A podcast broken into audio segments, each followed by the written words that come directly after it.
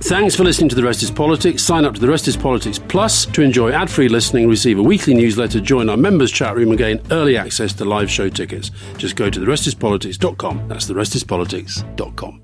Life is full of awesome what ifs, and some not so much, like unexpected medical costs. That's why United Healthcare provides Health Protector Guard fixed indemnity insurance plans to supplement your primary plan and help manage out of pocket costs. Learn more at uh1.com. This episode is brought to you by Amazon Prime. You know Amazon Prime is not just a shipping subscription, right? It's got everything, including streaming TV and movies on Prime Video. And of course, Prime's fast, free shipping. Go from watching your favorite shows to getting your favorite things. Whatever you're into, it's on Prime. Visit amazon.com slash prime to get more out of whatever you're into.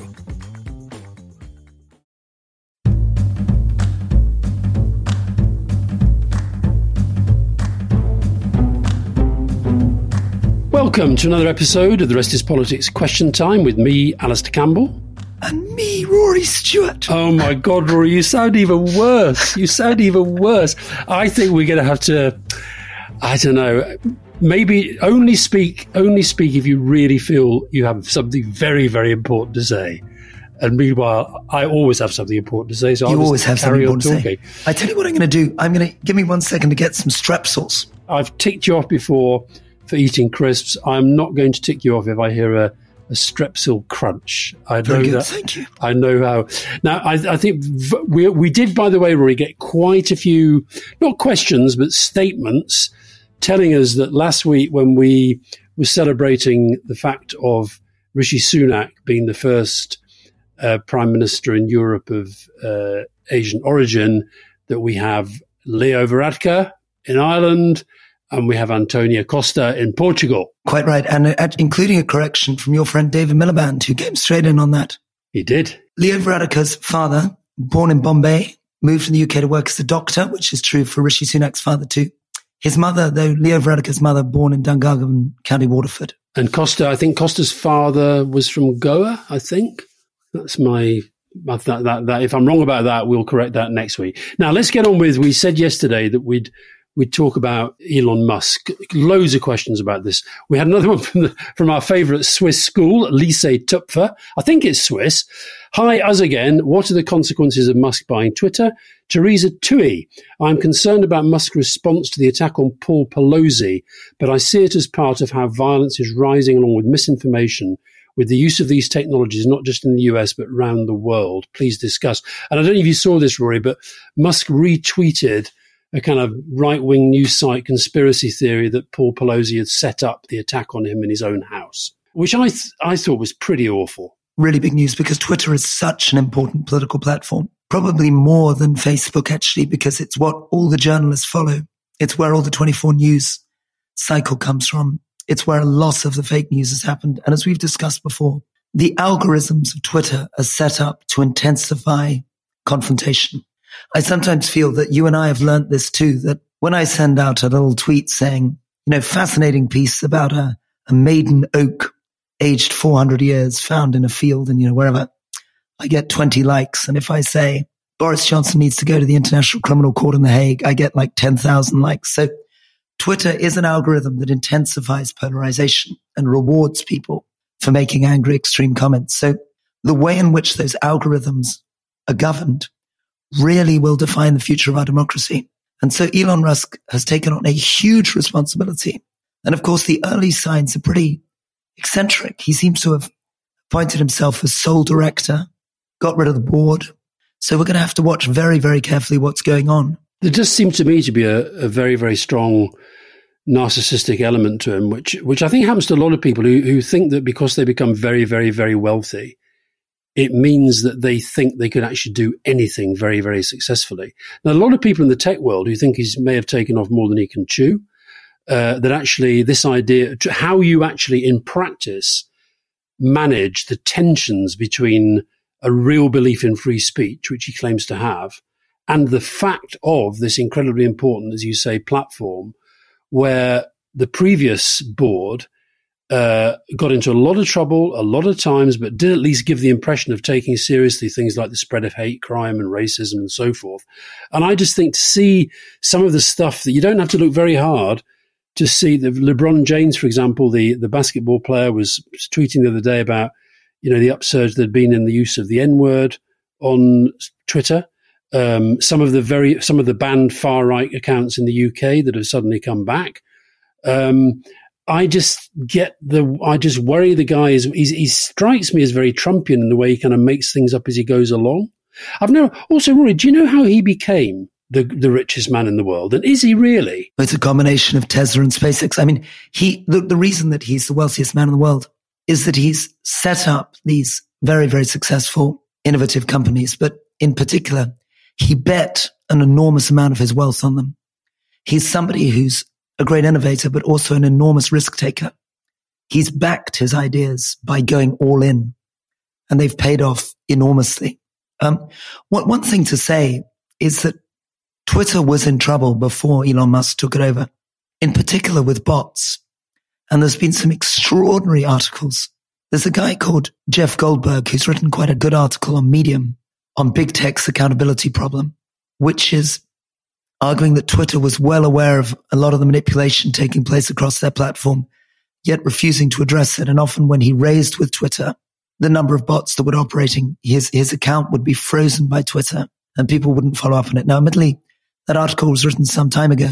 So I think things may be improving a little bit, but even before Elon Musk took over, this question of bots, I had a friend look at the number of bots that seem to be following both you and me.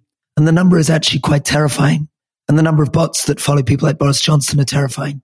And it's extraordinary, these factories of creating these accounts which follow each other, generate very similar sounding messages. One of my friends looking at Alastair's account reckoned that nearly 20, 30% of your followers could be aggressive bots being set up to attack you. Mm. Well, I very rarely look at the responses, so I wonder if they shouldn't have a day off. I don't know. That book I mentioned, by the way, um, Christopher Wylie's book, and I know Carole Cadwalladr, I've heard her say this as well, that uh, the concern that actually whether it's even possible to have what we would define as fair elections, because so much of this stuff is happening, we don't really have a way of assessing the, the impact. But I, I, what I don't like about Musk is he just he just strikes me as being very cavalier about what are serious issues. And I think to have retweeted that thing about Paul Pelosi, I mean, you know, whatever anybody thinks about Nancy Pelosi, the, the idea of her 81 year old husband being attacked in his bedroom by a guy with a hammer who's trying to kidnap his wife, and the right wing so hates Nancy Pelosi that they spread this story that the guy that Pelosi was staged it and he was drunk and so forth. And Elon Musk retweets that story with the thing, maybe there's more to this than meets the eye. Now, he probably thinks he's just being mischievous, but I think he's being a complete, I know I won't say the word. Well, well, one of, one of the great things that we discussed a couple of weeks ago is that the courts are beginning to fight back. You remember Alex Jones being ordered to pay $965 million for his lies yeah. about Sandy Hook? Yeah. Um, I also think there's going to have to be government intervention and regulation on the algorithms around these platforms ultimately. Didn't didn't Musk say that he was going to be more open about the algorithms and how they work? He he said that. Yeah, he's he said a lot of things which are quite encouraging. We're going to have to watch where that goes. Mm. There's a lot of great questions coming in this week, but but here's here's one for you, Robin Hall, off the back of the President Hollande interview, struck by the fact that he said that nation states' power is waning to corporations who operate with no borders. How do nations address this power shift? Why are few democracies so reluctant to take on this corporation? So many elements there, elements around climate, but also this extraordinary question around tech companies not paying mm. tax. The fact that Amazon is this huge trader in the UK, yet they still seem to pay a tiny fraction of the tax that high street retailers mm. would pay. I, I thought it was, I, I, was really chuffed actually. I mean, I sent, I sent Francois Hollande a message saying that his, his interview and his English and what somebody described as his cute accent were going down very, very well. And, um, we actually got a lot of listeners for President Hollande, and, and and I thought he I thought he made some really interesting big points, and that was one of them. That question about whether the nation state is now more or less powerful than the big corporations. Now he said that he still felt the nation state did have that power, but I think if, I think if you're in politics, you feel you have to say that. But he said that the public, for a lot of the public, they respect the power of the nation state a lot less than they respect the power of some of these uh, big corporations. And of course, look, the reason, one of the reasons why they have that power is because they do operate multinationally at a time when nations, the nation states themselves are becoming more inward looking and not operating in such a multilateral way. You can't you can't you can't operate the legal framework that we talk about for some of these companies unless you do so on an international basis. So, just very quickly for people who are interested in this, Amazon is a key example of one of these companies that there's very little transparency around the tax it pays. There was a good Guardian article, Sarah Butler, Mark Sweeney looking at this, but basically they won't declare what their profits are. They keep insisting that while their revenue is going up, they're making losses. And as a result, they pay very little tax for a company their size. Let's just have one quick one on another one on Musk here. Peter H. As highlighted by Musk taking control of Twitter, can the big social networks be trusted not to fuel hate, divisiveness, extremism, and being used as a tool for political manipulation? Can and will governments prevent this? Well, of course, the Chinese would argue that they do prevent it, and they prevent it with complete control, which would not be acceptable to people in Britain, people in Europe, people in the United States. You could imagine a regulator, couldn't you? You could imagine a good equivalent of a sort of Ofcom or an Ofgem for all their flaws, but strong independent regulator trying to look at those algorithms. The, the thing about Twitter and Facebook and these other, they, they operate across borders. They don't, then it's not like a, a newspaper that is published in a country. They, you know, if, if I, if you or I do a tweet now, it goes to anybody who follows follows us anywhere in the world. So the only hope would be to get the US government and the European Union to do it together. Yeah. That would be the only scale at which you'd have any hope of being able to regulate. That was the answer. Somebody called Grant Beerling, he answered. We now get people answering questions for us on Twitter, Rory, because the question that you put came in from Robin Hall, and Grant Beerling answered on Twitter. The answer is there are only two who can challenge with any clout the US, which is the reserve currency holder, and the EU, which is the largest trading bloc on the planet. UK, not a chance. So I think we are, we can't do this without going in with uh, with other countries. Nathan Wilkins, here's one for you, Rory. Um, first of all, just want to say the pod is brilliant. Thank you. As an A level politics student, that's Nathan. Question for Rory How difficult is it to become an MP? How many different processes do you have to go through? Is there an induction day for new MPs after an election? Well, the answer is you have to jump through an enormous number of hoops. But it doesn't matter whether you're talking about the Conservatives, the Labour, or the Lib Dems. The fundamental truth is it's all controlled by the parties. And a lot of the power rests with the local parties who ultimately choose who their candidate will be. I've got a friend running to be a, a Labour MP in a London seat. He's an incredibly strong candidate. And I think the Labour Party would be very lucky to have him. Global experience. He's incredibly intelligent, diverse background. But in his case, his local association is controlled by a group of quite left wing Corbynistas. And it's very difficult to break through. Mm. Same problem for my friend Tristram Hunt mm-hmm. when he was trying to hold on in Stoke. Yeah. It's the same in some of the conservative seats too, which is that some of those seats up in the Red Wall will be controlled by very, very strong Brexit supporting members who won't want to have more remain minded conservative MPs. So it's a brutal system. We, you know, we've talked about the fact that MPs are disproportionately still privately educated, university educated. I mean, that's one thing that many more university educated MPs than the population as a whole. But there's another problem going on, which is the grip of these parties and the way that if you haven't been a local councillor, you haven't delivered leaflets from when you're in your teens, if you haven't been in your university club, it's surprisingly difficult to break through. And that's before you get into all the micro politics of the way in which local parties can be taken over by factions in the way mm. that some of Corbyn's supporters took over Labour factions, making it difficult for good candidates to come through. I'm, I'm, I'm guessing that it's probably best if you don't name the Labour friend. I'm not. I'm, I'm think. I'm getting the feeling from his local party that support from centrist dad Rory Stewart is not going to help him. would that be right? That would be correct. Andrew Newsom. Has any other prime minister in British history prior to Rishi Sunak had three previous prime ministers of his own party sat on the back benches. Does the fact that he does put any extra pressure on Rishi Sunak? I'm guessing it's definitely, it must be the first time because we've never had such a churn. First time for a very, very long time. One of the things that's changed, of course, is we've got used since Tony Blair and David Cameron and Gordon Brown to, and John Major, in fact, to MPs leaving parliament when they cease to be prime minister. But of course, in the old days, and Ted Heath was an example of this. Stayed on. He sat there growling at Miss, Mrs. Thatcher. Exactly. So in the 19th century, you had a lot of ex prime ministers sitting around on the backbenches, and they remained in parliament almost until they died. So, but you have to go back a long way to have that number of pr- previous prime ministers. And of course, they do put pressure. There's been some lovely articles about it because they tend inevitably to think their successors do nothing but problem. People who haven't heard our interview with William Hague, he's very funny and reflexive about the problems of having former prime ministers sitting behind you thinking that everything you're doing is wrong. All right, let's take a quick break there, Rory, and we'll be back in a minute. This episode is brought to you by Etsy. Looking to instantly upgrade your Mother's Day gift from typical to meaningful? Shop Etsy.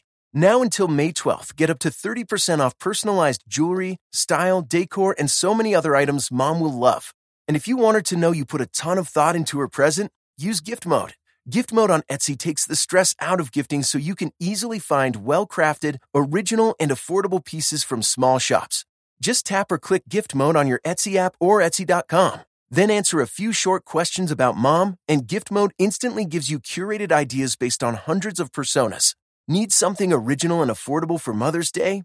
Etsy has it. Shop until May 12th for up to 30% off gifts for mom. Terms apply. This episode is brought to you by Amazon Prime. You know Amazon Prime is not just a shipping subscription, right? It's got everything, including streaming TV and movies on Prime Video. And of course, Prime's fast, free shipping. Go from watching your favorite shows to getting your favorite things. Whatever you're into, it's on Prime. Visit amazon.com slash prime to get more out of whatever you're into.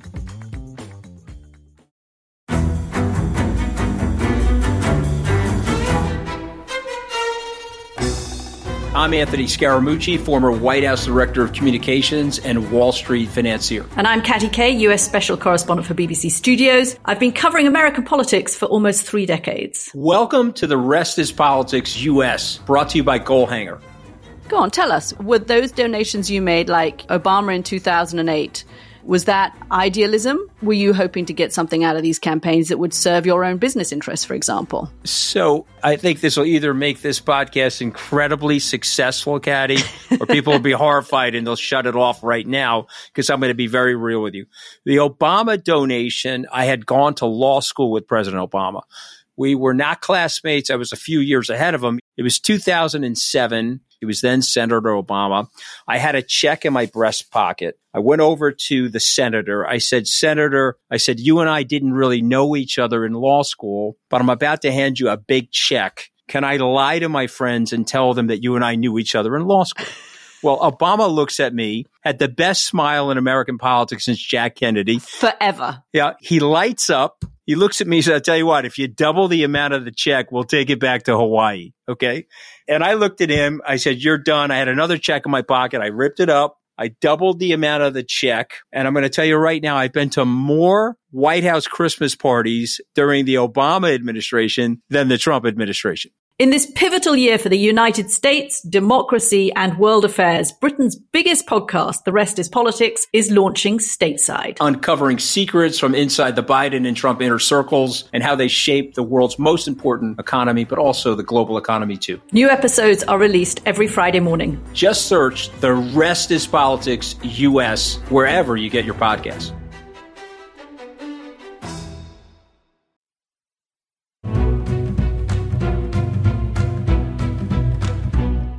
Barbara Kemp.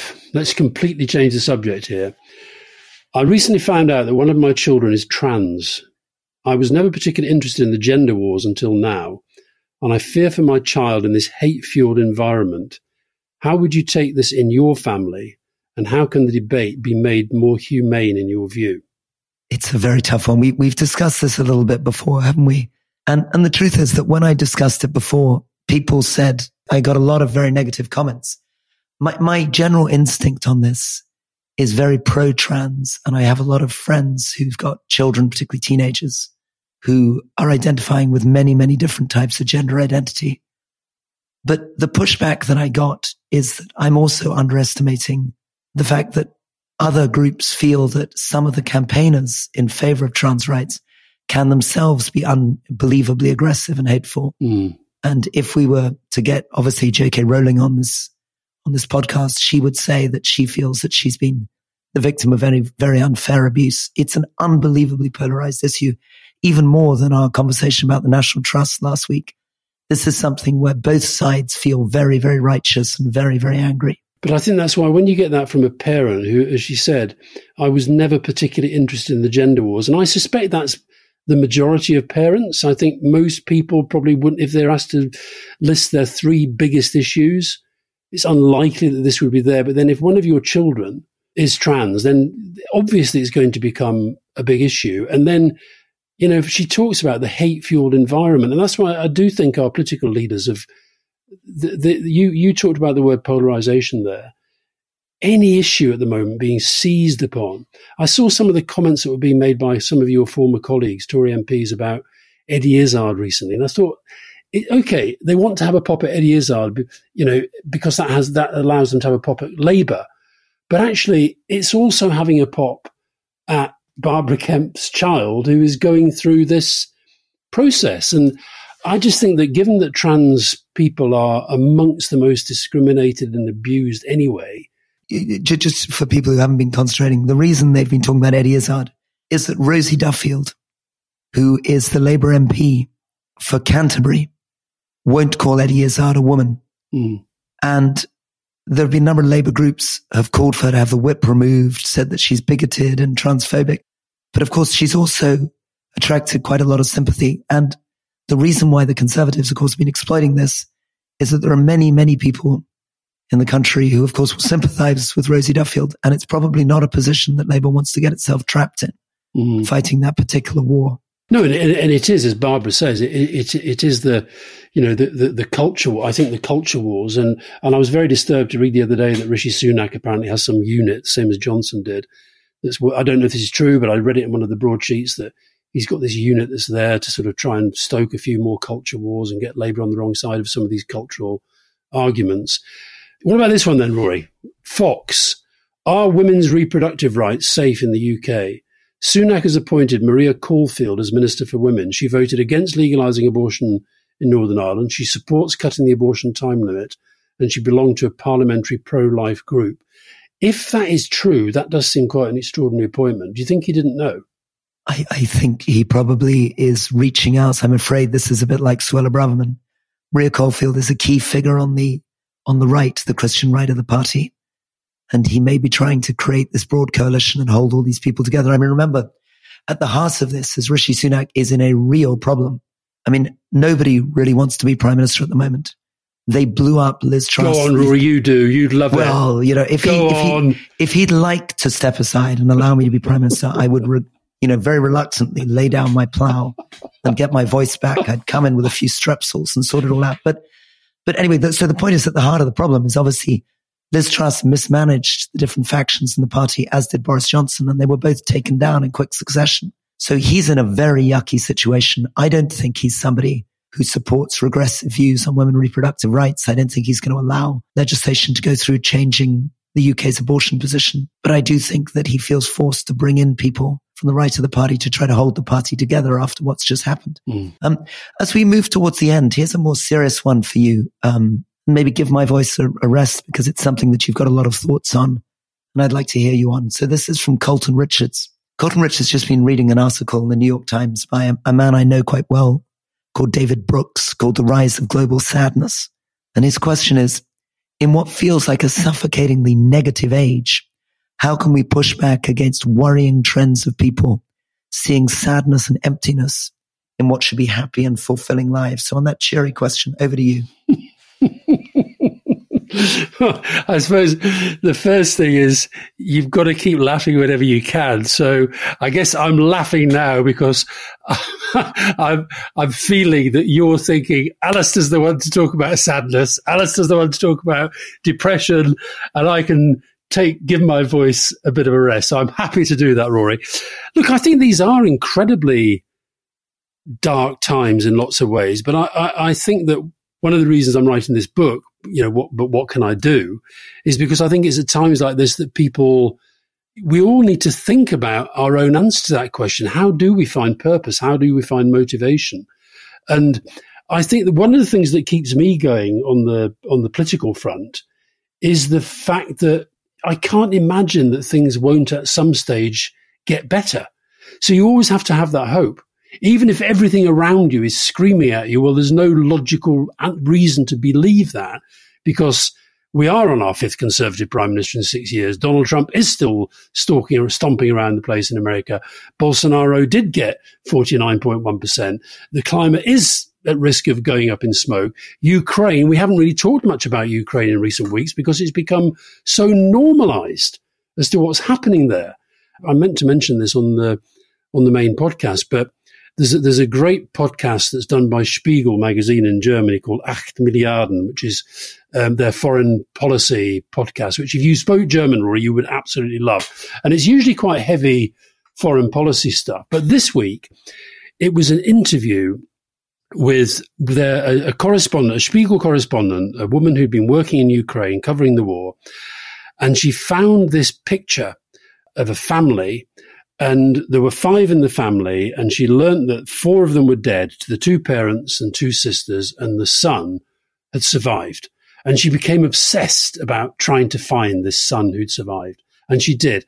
And she did this interview with him. And honestly, it was absolutely extraordinary. He was a 16 year old Ukrainian boy who had survived because on the night that the bombs fell, he was actually with his 15 year old girlfriend to, to get the story of, he was in Mariupol, to get the story of the war through his eyes, through what he'd been through, was just extraordinary. And do you know what? At the end of it, I felt, I don't know why, but it just, it, I felt hopeful. Not because it wasn't a terrible, terrible, terrible story. He actually found, he went back and he found his own father's body. He found, he saw this bit of hair through the, the rubble and he found his own father. And then he, you know, it was just horrific. But at the same time, there was something about him and the way that he told his story and the way that he articulated himself that I thought, well, my God, he, whatever he does in his life is going to be special. I'm absolutely sure of that. So I, I think you have to find hope even in these awful, awful, awful situations. And so I guess at the moment, I find hope in seeing Labour 20 odd points ahead in the polls. But then I feel despair when I see that Rishi Sunak has taken over, has overtaken Keir Starmer in economic management uh, which says to me the public maybe think that Rishi Sunak had nothing to do with the last few years of Tory government. But what about you? You've got to, but you've got to, you can do a very short answer on this, Rory, because you know I know you've got the weak voice, but don't you agree? You've just got to try to find hope. Yeah. So I, I, I mean, I, I'm very hopeful. I mean, I'm obviously the reason I've lost my voice is I've I've been doing a lot of work with GiveDirectly recently, and I think we can end global poverty in our lifetime. There are 700 million people in this world living in the most abject conditions, barely able to get a meal a day. And it would cost 0.1% of global GDP to lift those people out of extreme poverty. And we can do it. And despite all the problems with climate, which is making the problems worse, with conflict in Russia, Ukraine, with the recession that's coming in the United States and is already biting in Britain, we can do this. And we just have to recover a sense of generosity and optimism. So I'm at the moment quite fired up, even if my voice doesn't sound like it. Now, here's uh, the the um, we're recording on Tuesday, Rory, and um, I know you've not been in the UK much. You've probably not seen my TV series, Make Me Prime Minister, with uh, Sayeeda and I. But it's the climax tonight. We have three women in the final. But Robert at Euxton Bob did Labour take their energy policy directly from an idea in Make Me Prime Minister? And it's quite a good question that because it was recorded weeks before Keir Starmer actually unveiled the policy. And I did not pass it on to the Labour Party. What is the energy policy? it's policy? basically a sort of nationalised state green energy policy. In other words, it's, a, it's an, a national entity that has that takes control of the energy market. It's not dissimilar to what Keir Starmer set out. And which of your which of your competitors came up with the idea? It was a guy called Adam Kirby, who's who I'm afraid did not even make the final. The final was three very good women, Natalie and Kelly and Holly. I can't tell you who won, even though the podcast is going to be out before the final screen, because you know, for all I know, Roy, you'd you'd, you'd send Elon I'd leak Musk it, a message. I? I'd, I'd, I'd, I'd, put it straight on Twitter, and you'd be wrong. Um, listen, what, what we've just to to pick up next time, I do think you put your finger on a big issue, which we need to discuss in much more detail, which was this quite good question from Robert Bush, where he says, as Conservative PM, Sunak's pulling ahead of Starmer's on economics in a recent poll, when previously he'd been responsible for the economics brief as Chancellor. And the Conservatives, Robert Bush says, have a decade of austerity's wreckage to show for their efforts. How, why, and what must Labour do to cut through? I think that is a really important question. I think Labour is in a strong position. They're 20 points ahead.